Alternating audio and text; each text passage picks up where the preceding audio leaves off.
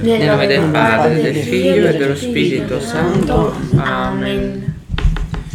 Ringraziamo il Signore perché doni la stessa energia, lo stesso entusiasmo, la stessa passione che aveva Eugenio, anche Francesca. Buon sangue non mente. Anche io e Giuseppina all'epoca d'oro nostra eravamo molto adesso per ovvi motivi un po' l'età un po' le esperienze ci hanno un pochino smorzati. Però noi ci facciamo aiutare dalla parola di Dio e ritorniamo splendenti Leggiamo il Vangelo di oggi, sabato 2 marzo 2024, dal Vangelo secondo Luca. Gloria a te, Signore. In quel tempo si avvicinavano Gesù, tutti i pubblicani e i peccatori per ascoltarlo. I farisei e gli scribi mormoravano dicendo, Costui accoglie i peccatori e mangia con loro. Ed egli disse loro questa parabola. Un uomo aveva due figli. Il più giovane dei due disse al padre, Padre, dammi la parte di patrimonio che mi spetta. Ed egli divise tra loro le sue sostanze. Pochi giorni dopo, il figlio più giovane, raccolte tutte le sue cose, partì per un paese lontano e là sperperò il suo patrimonio, vivendo in modo dissoluto. Quando ebbe speso tutto, sopraggiunse in quel paese una grande carestia ed egli cominciò a trovarsi nel bisogno. Allora andò a mettersi al servizio di uno degli abitanti di quella regione, che lo mandò nei suoi campi a pascolare i porci. Avrebbe voluto saziarsi con le carrube di cui si nutrivano i porci, ma nessuno gli dava nulla. Allora ritornò in sé e disse, quanti salariati di mio padre hanno pane in abbondanza e io qui muoio di fame. Mi alzerò, andrò da mio padre e gli dirò, Padre, ho peccato verso il cielo e davanti a te. Non sono più degno di essere chiamato tuo figlio. Trattami come uno dei tuoi salariati. Si alzò e tornò da suo padre. Quando era ancora lontano, suo padre lo vide, ebbe compassione, gli corse incontro, gli si gettò al collo e lo baciò. Il figlio gli disse, Padre, ho peccato verso il cielo e davanti a te.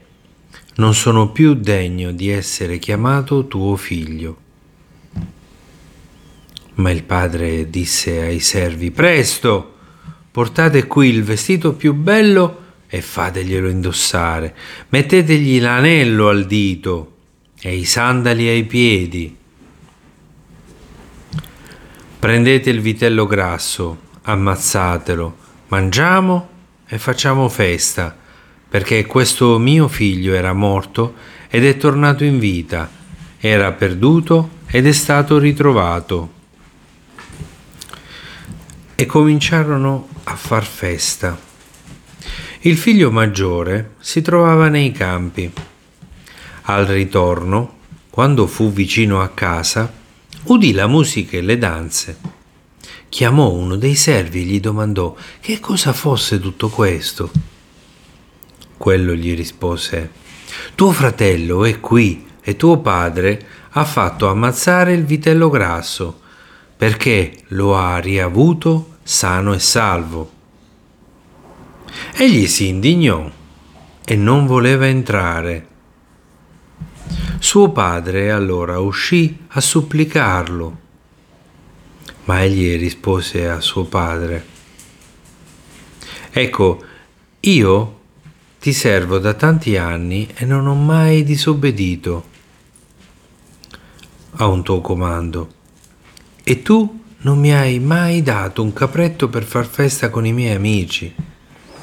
Ma ora che è tornato questo tuo figlio, il quale ha divorato le tue sostanze con le prostitute, per lui hai ammazzato il vitello grasso.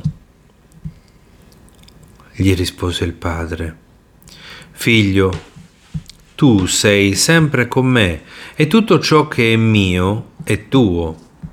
Ma bisognava far festa e rallegrarsi, perché questo tuo fratello era morto ed è tornato in vita, era perduto ed è stato ritrovato.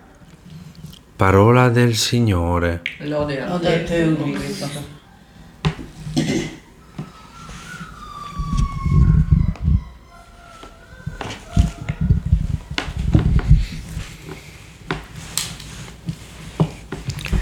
La parabola del Padre misericordioso è uno dei pezzi forti dell'annuncio evangelico.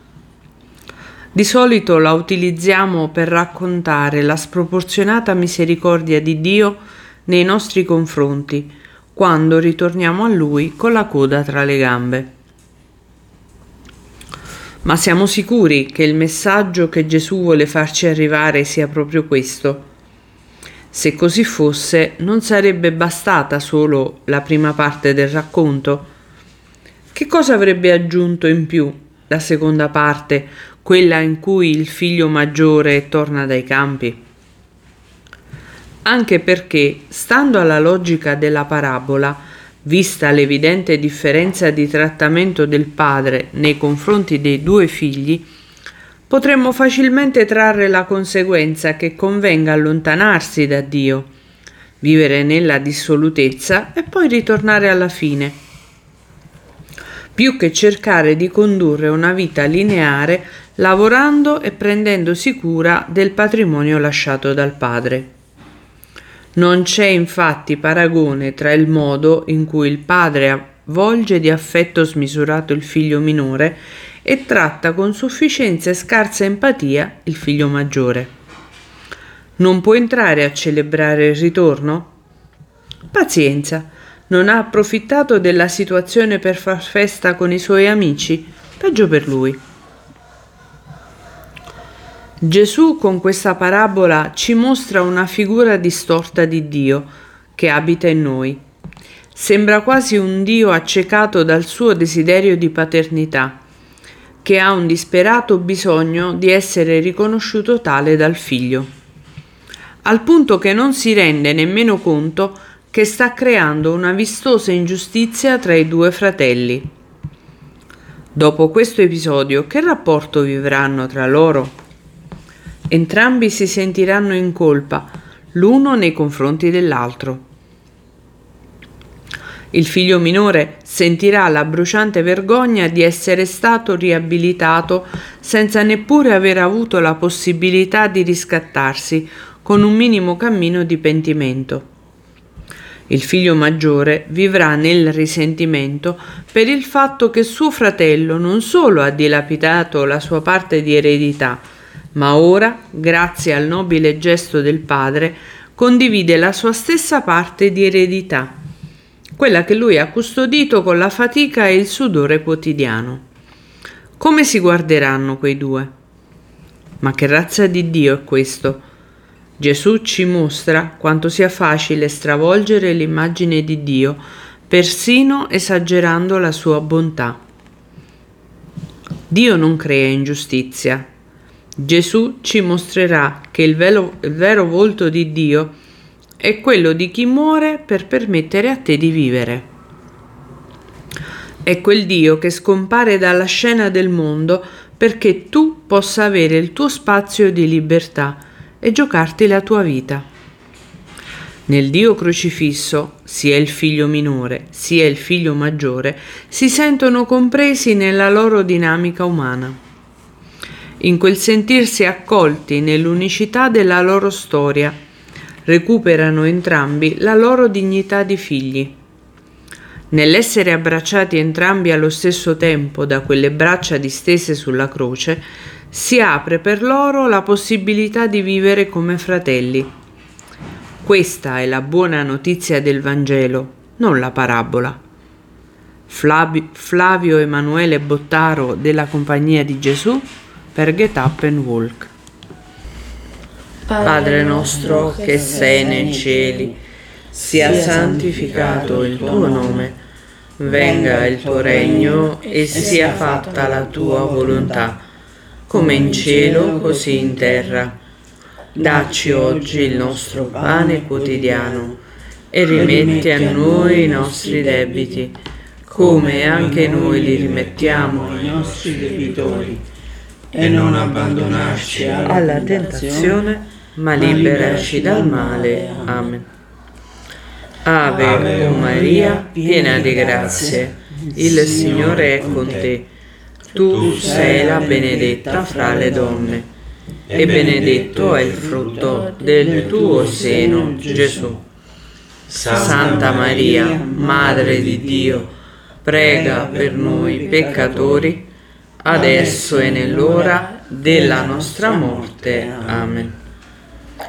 Gloria al Padre, al Figlio e allo Spirito Santo, come era nel principio, ora e sempre, nei secoli dei secoli. Amen. Salve, o Regina, Madre di misericordia, vita, dolcezza e speranza nostra, salve. A te ricorriamo noi esuli figli di Eva. A te sospiriamo, gementi e piangenti, in questa valle di lacrime. Orsu dunque, avvocata nostra, volgi a noi gli occhi tuoi misericordiosi e mostraci dopo questo esilio Gesù, Gesù, il frutto benedetto del tuo seno. O clemente, o pia, o dolce Vergine Maria. Angelo di Dio, che sei il mio custode, illumina e custodisci, regge e governa me, che ti fui affidata dalla pietà celeste. Amen.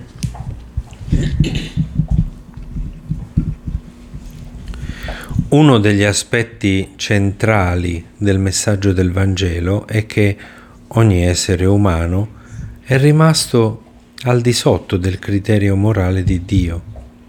Tutti abbiamo peccato o abbiamo fallito l'obiettivo di vivere una vita giusta. Abbiamo tutti sbagliato, fatto errori e agito in un modo che va contro il modo di vivere di Dio.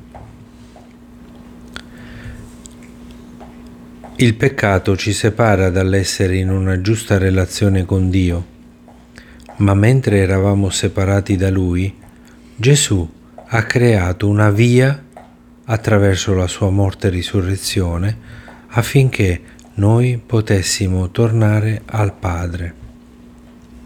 Ora possiamo avere di nuovo una relazione con Dio, tratto da un Dio fedele e giusto che abbiamo pubblicato oggi sul nostro blog l'eterno riposo dona loro, o oh Signore, e risplenda ad essi la luce perpetua. Riposi in pace. Amen. L'eterno riposo dona il genio, o oh Signore, e risplenda a Lui la luce perpetua. Riposi in pace. Amen. L'eterno riposo dona nome mio, Signore, e risplenda loro la luce perpetua. Riposi in pace. Amen. Buonanotte. Notte cucciolo. Nel nome del Padre, e del Figlio, e dello Spirito Santo. Amen.